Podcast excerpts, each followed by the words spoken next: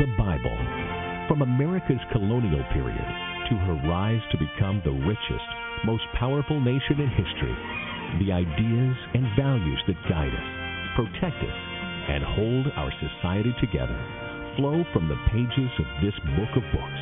We hold these truths to be self-evident, that all men are created equal. Our founding documents affirm and build on the scriptural concepts of God-given, not state-granted rights, and of liberty under law.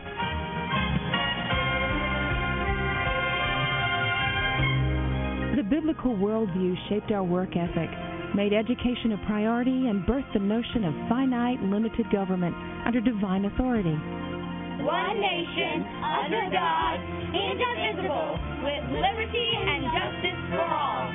The Pilgrims, the Puritans, the Founding Fathers, and American leaders throughout our history have emphasized the Bible's importance to America. The first and almost the only book worthy of universal attention is the Bible. John Quincy Adams. But for the book, we could not know right from wrong. All the things desirable to man are contained in it. Abraham Lincoln. The foundations of our society and our government rest so much on the teachings of the Bible that it would be difficult to support them if faith in these teachings would cease to be practically universal in our country. Calvin Coolidge. The Bible Live is your opportunity to listen to the Bible, a 15 to 20-minute reading every weeknight, the entire Bible every year. Now, here's the host of The Bible Live, your Apache Indian scout on this annual excursion through the Word, Soapy Dollar. Yes, indeed. Here we are. Thank you, Kevin Bell. And a very special thanks to our board operator, my engineer, Jackie Pena. Thank you, Jackie, for getting us all set up tonight for our time in the Scriptures. We are in the Gospel of Luke. We will be finishing this portrait drawn for us, written for us by Dr. Luke, a first-century physician. We will be finishing this gospel here in the next couple of programs. Then we'll be going back to the Old Testament, picking up where we left the people of Israel and their adventures and their journey of faith, picking them up as they move from the time of the judges. After the time of Joshua, then there was this 325-year period of the 12 judges. We read about them in the books of Judges and Ruth. And we'll be going back now to the books of 1 and 2 Samuel, originally one book, but divided when the books were translated into Greek. So we will be going back there to this transition person, Samuel, transition from the time of the judges to the time of the kings. Well, first, let's get on through the book of Luke in the New Testament. We have followed Jesus throughout his life and ministry, a very detailed approach, very much human-oriented view, seeing his human side as a man of faith. We have observed him and admired him and stood in awe of the power of his obedience and submission to the Father, so perfect. And he did it on our behalf. Well, we'll pick up in chapter 20 tonight, but right now let's go to Proverbs chapter 7. The last few Proverbs have all been warning about sexual immorality, sexual impurity. This is a father speaking to his son, warning about immoral women. This reminder from the book of Proverbs. Proverbs 7. Follow my advice, my son. Always treasure my commands. Obey them and live. Guard my teachings as your most precious possession. Tie them on your fingers as a reminder. Write them deep within your heart. Love wisdom like a sister. Make insight a beloved member of your family. Let them hold you back from an affair with an immoral woman, from listening to the flattery of an adulterous woman. I was looking out the window of my house one day and saw a simple-minded young man who lacked common sense. He was crossing the street near the house of an immoral woman. He was strolling down the path by her house at twilight, as the day was fading, as the dark of night set in. The woman approached him, dressed seductively and sly of heart. She was the brash, rebellious type who never stays at home. She is often seen in the streets and markets, soliciting at every corner. She threw her arms around him and kissed him, and with a brazen look she said, "I've offered my sacrifices and just finished my vows. It's you I was looking for. I came out to find you, and here you are. My bed is spread with colored sheets of finest linen imported from Egypt. I've perfumed my bed with myrrh, aloes, and cinnamon. Come, let's drink our fill of love until morning. Let's enjoy each other's caresses, for my husband is not home. He's away on a long trip. He has taken a wallet full of money with him, and he won't return until later in the month."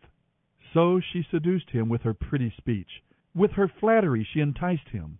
He followed her at once, like an ox going to the slaughter, or like a trapped stag, awaiting the arrow that would pierce its heart.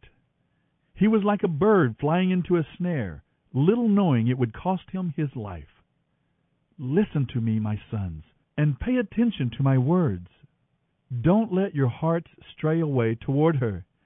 Don't wander down her wayward path, for she has been the ruin of many. Numerous men have been her victims. Her house is the road to the grave. Her bedroom is the den of death. End of reading Proverbs 7.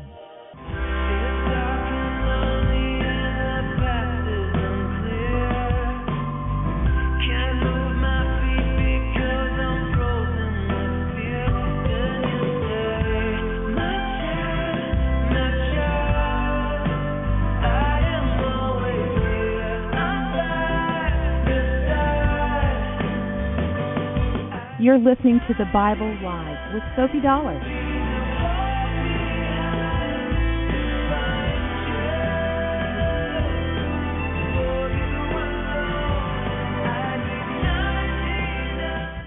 Great song. Reminder of the wonderful stories, the parables that Jesus told.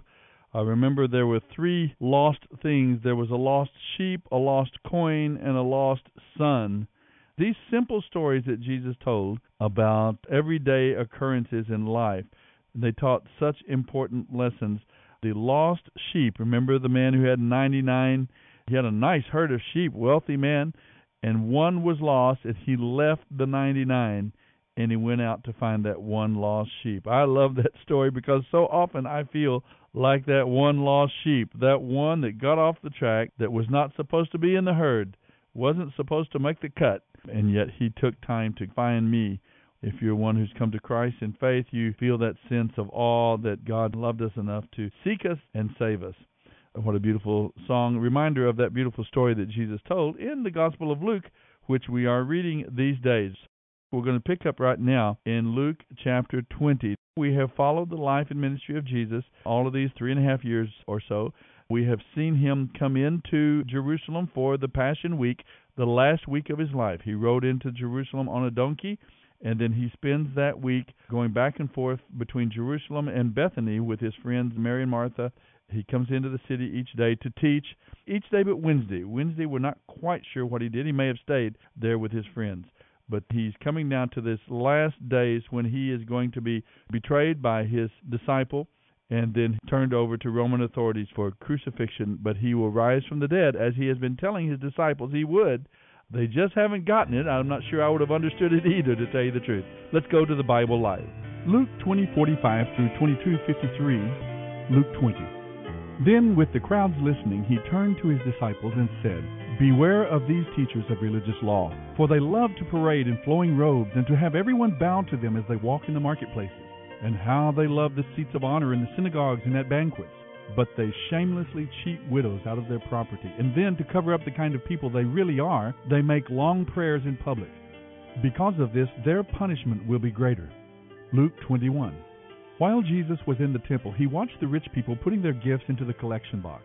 Then a poor widow came by and dropped in 2 pennies.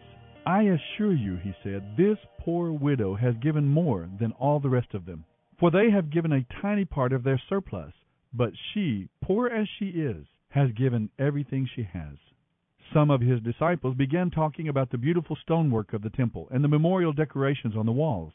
But Jesus said, "The time is coming when all these things will be so completely demolished that not one stone will be left on top of another."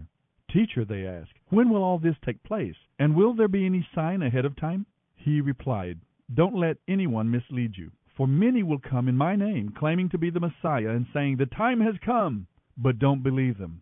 And when you hear of wars and insurrections, don't panic. Yes, these things must come, but the end won't follow immediately." Then he added, "Nations and kingdoms will proclaim war against each other. There will be great earthquakes, and there will be famines and epidemics in many lands, and there will be terrifying things and great miraculous signs in the heavens. But before all this occurs, there will be a time of great persecution. You will be dragged into synagogues and prisons, and you will be accused before kings and governors of being my followers.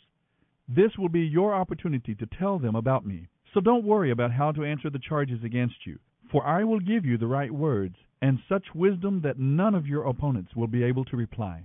Even those closest to you, your parents, brothers, relatives, and friends, will betray you, and some of you will be killed, and everyone will hate you because of your allegiance to me. But not a hair of your head will perish. By standing firm, you will win souls. And when you see Jerusalem surrounded by armies, then you will know that the time of its destruction has arrived. Then those in Judea must flee to the hills. Let those in Jerusalem escape, and those outside the city should not enter it for shelter. For those will be days of God's vengeance, and the prophetic words of the Scriptures will be fulfilled. How terrible it will be for pregnant women and for mothers nursing their babies. For there will be great distress in the land and wrath upon this people. They will be brutally killed by the sword or sent away as captives to all the nations of the world. And Jerusalem will be conquered and trampled down by the Gentiles until the age of the Gentiles comes to an end. And there will be strange events in the skies, signs in the sun, moon, and stars. And down here on earth the nations will be in turmoil, perplexed by the roaring seas and strange tides. The courage of many people will falter because of the fearful fate they see coming upon the earth, because the stability of the very heavens will be broken up. Then everyone will see the Son of Man arrive on the clouds with power and great glory. So when all these things begin to happen, stand straight and look up, for your salvation is near. Then he gave them this illustration. Notice the fig tree or any other tree. When the leaves come out, you know without being told that summer is near. Just so, when you see the events I've described taking place, you can be sure that the kingdom of God is near. I assure you, this generation will not pass from the scene until all these events have taken place. Heaven and earth will disappear, but my words will remain forever. Watch out. Don't let me find you living in careless ease and drunkenness and filled with the worries of this life. Don't let that day catch you unaware, as in a trap, for that day will come upon everyone living on the earth. Keep a constant watch, and pray that, if possible, you may escape these horrors and stand before the Son of Man. Every day Jesus went to the temple to teach, and each evening he returned to spend the night on the Mount of Olives. The crowds gathered early each morning to hear him. You're listening to The Bible Live with Soapy Dollar. Luke 22. The festival of unleavened bread, which begins with the Passover celebration, was drawing near. The leading priests and teachers of religious law were actively plotting Jesus' murder, but they wanted to kill him without starting a riot, a possibility they greatly feared. Then Satan entered into Judas Iscariot, who was one of the 12 disciples, and he went over to the leading priests and captains of the temple guard to discuss the best way to betray Jesus to them. They were delighted that he was ready to help them, and they promised him a reward. So he began looking for an opportunity to betray Jesus so they could arrest him quietly when the crowds weren't around. Now the festival of unleavened bread arrived, when the Passover lambs were sacrificed. Jesus sent Peter and John ahead and said, "Go and prepare the Passover meal so we can eat it together." "Where do you want us to go?" they asked him. He replied, "As soon as you enter Jerusalem, a man carrying a pitcher of water will meet you. Follow him. At the house he enters, say to the owner, 'The teacher asks, where is the guest room where I can eat the Passover meal with my disciples?' He will take you upstairs to a large room that is already set up. That is the place. Go ahead and prepare our supper there." They went off to the city and found everything just as Jesus had said, and they prepared the Passover supper there. Then at the proper time, Jesus and the 12 apostles sat down together at the table. Jesus said, "I have looked forward to this hour with deep longing, anxious to eat this Passover meal with you before my suffering begins. For I tell you now that I won't eat it again until it comes to fulfillment in the kingdom of God." Then he took a cup of wine, and when he had given thanks for it, he said, "Take this and share it among yourselves, for I will not drink wine again until the kingdom of God has come." Then he took a loaf of bread, and when he had thanked God for it, he broke it in pieces and gave it to the disciples, saying, "This is my body, given for you. Do this in remembrance of me." After supper, he took another cup of wine and said, "This wine is the token of God's new covenant to save you, an agreement sealed with the blood I will pour out for you."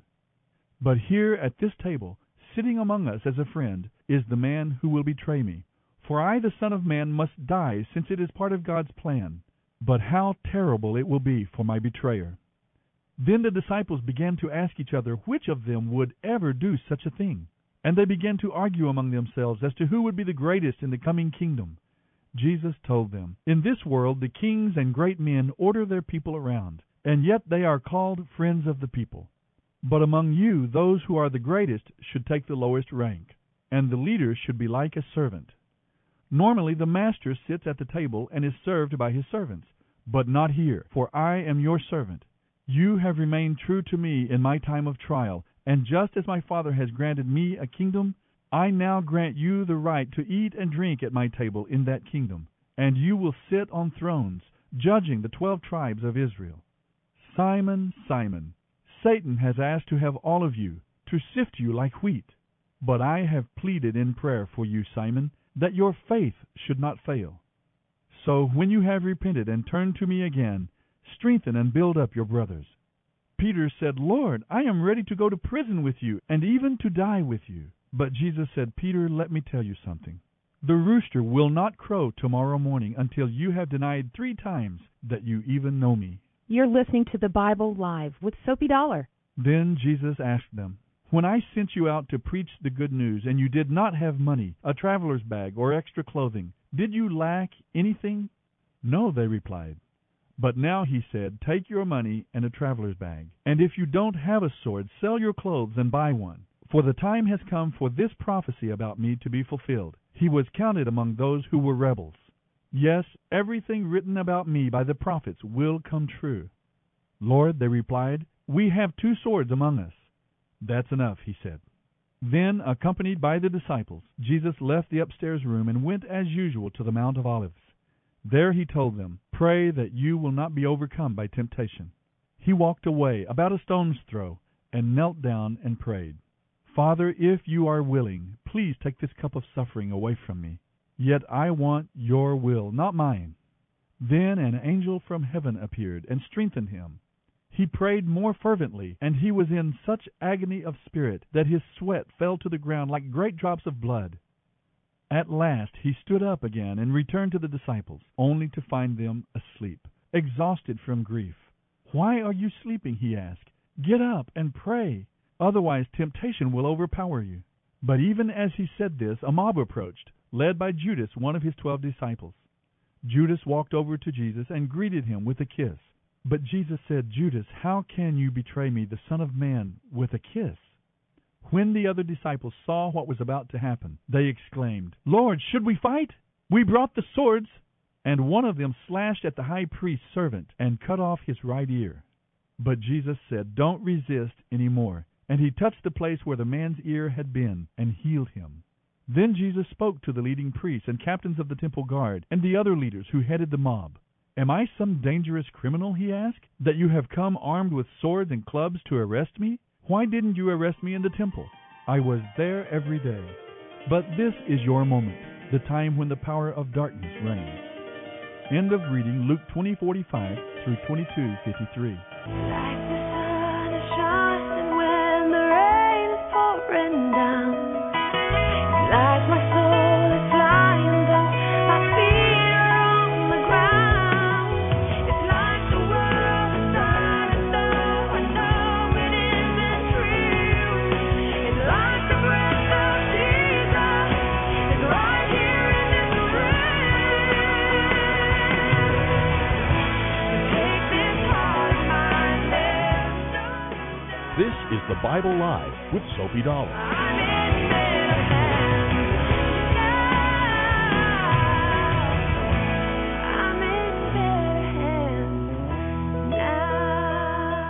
I'm in better hands now. That's exactly right. This is The Soapster. You're listening to The Bible Live. Hear this record that God has inspired, God-breathed, preserved by Him for us to know about His redemptive plan.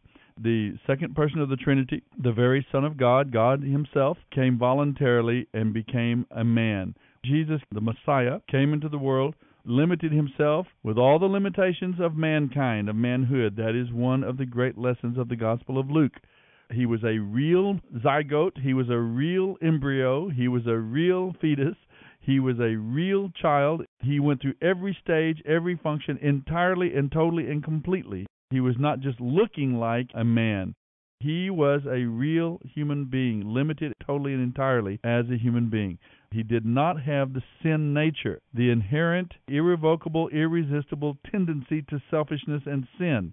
You may think immediately, well, that's a huge advantage. It's not a particular advantage. It's the difference of Adam and Eve and us. Adam had that same advantage and still fell into sin.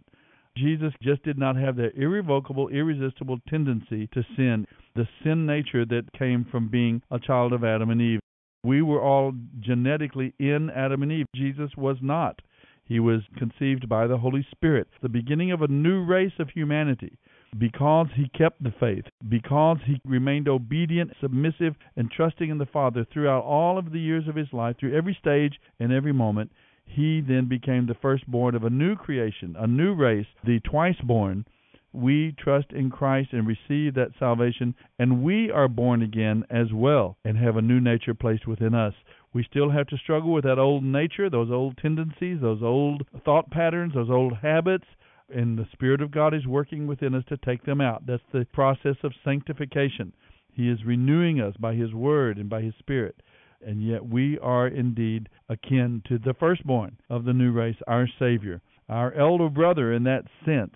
It comes down to this moment, this week of His life. Now, He's been giving selflessly of Himself, committing and submitting Himself to the Father perfectly all of these years. As a child, teenager, as a young man, taking responsibility for his family and so on. But when he entered into his ministry, of course, it becomes intensified, and we get a picture of him walking out the perfect life of faith and obedience to the Father. So that's what we're watching, and here we are in the last week of his life. With this opening salvo here, he tells this story about the wicked farmers, how they kill the son, and then he warns against the religious leaders and their teaching. Now, I love this picture of Jesus watching this poor widow drop in 2 small coins, given more than all the rest of them. Can we know something about how God views our lives? We're so used to think of kings and queens and presidents and governors and mayors and prominent people, but most of us, millions of us, are just normal workaday John and Marys. We have our influence at the level that we can, but for most of us, that means family and our neighbors, some friends during a lifetime. How does God view that? On what basis does He evaluate it? And I'm not talking about in terms of fear. If we are children of God, we are comfortable and we are confident that we are going to be with Him forever. We are trusting in that.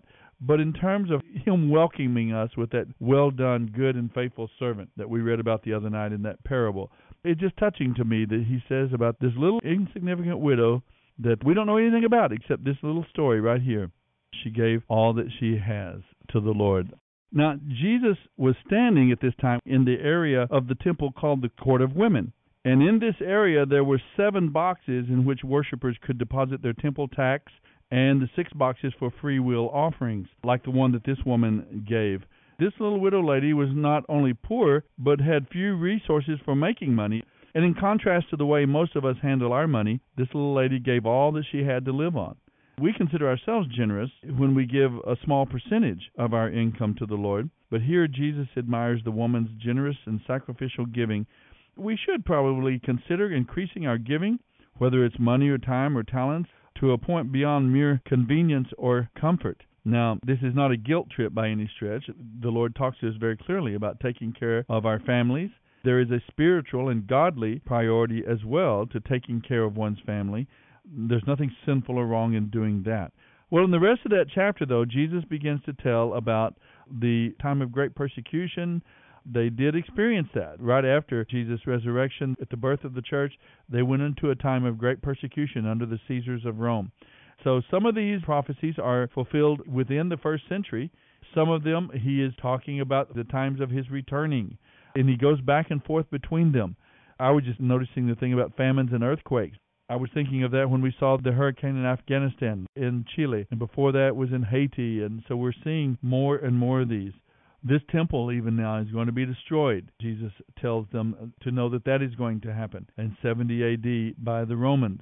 Jesus is telling us he will return. This time of regeneration and sanctification, this era will be done with someday. We will move entirely into the phase of glorification, when God's people will be resurrected to be with him forever, without sin nature, no tears, no pain, no suffering, no sin.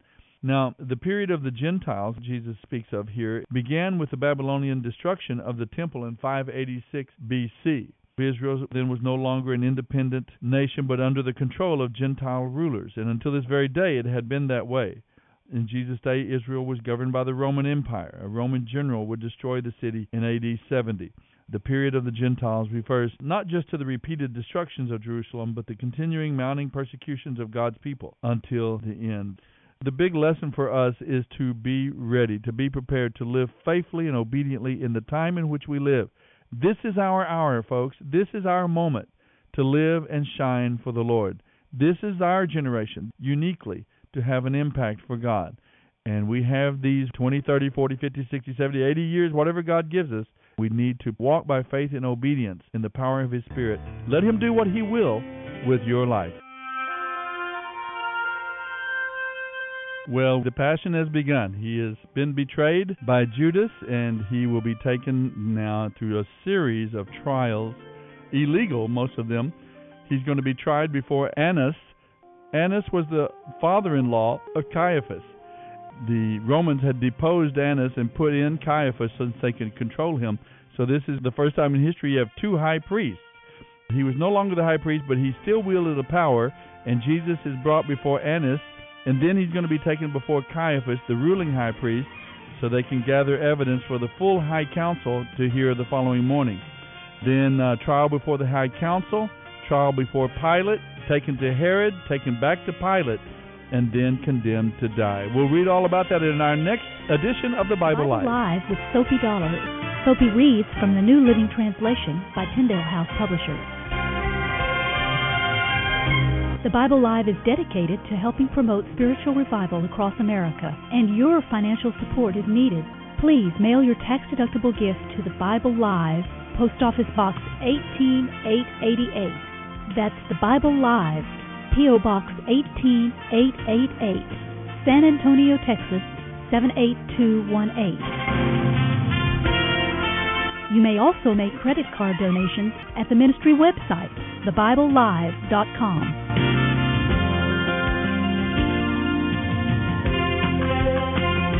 Don't forget, join us each weekday for The Bible Live with Soapy Dollar. Start today, and in 1 year's time, we will read and respond together to the entire Bible. Let the most important word you hear each day be God's Word.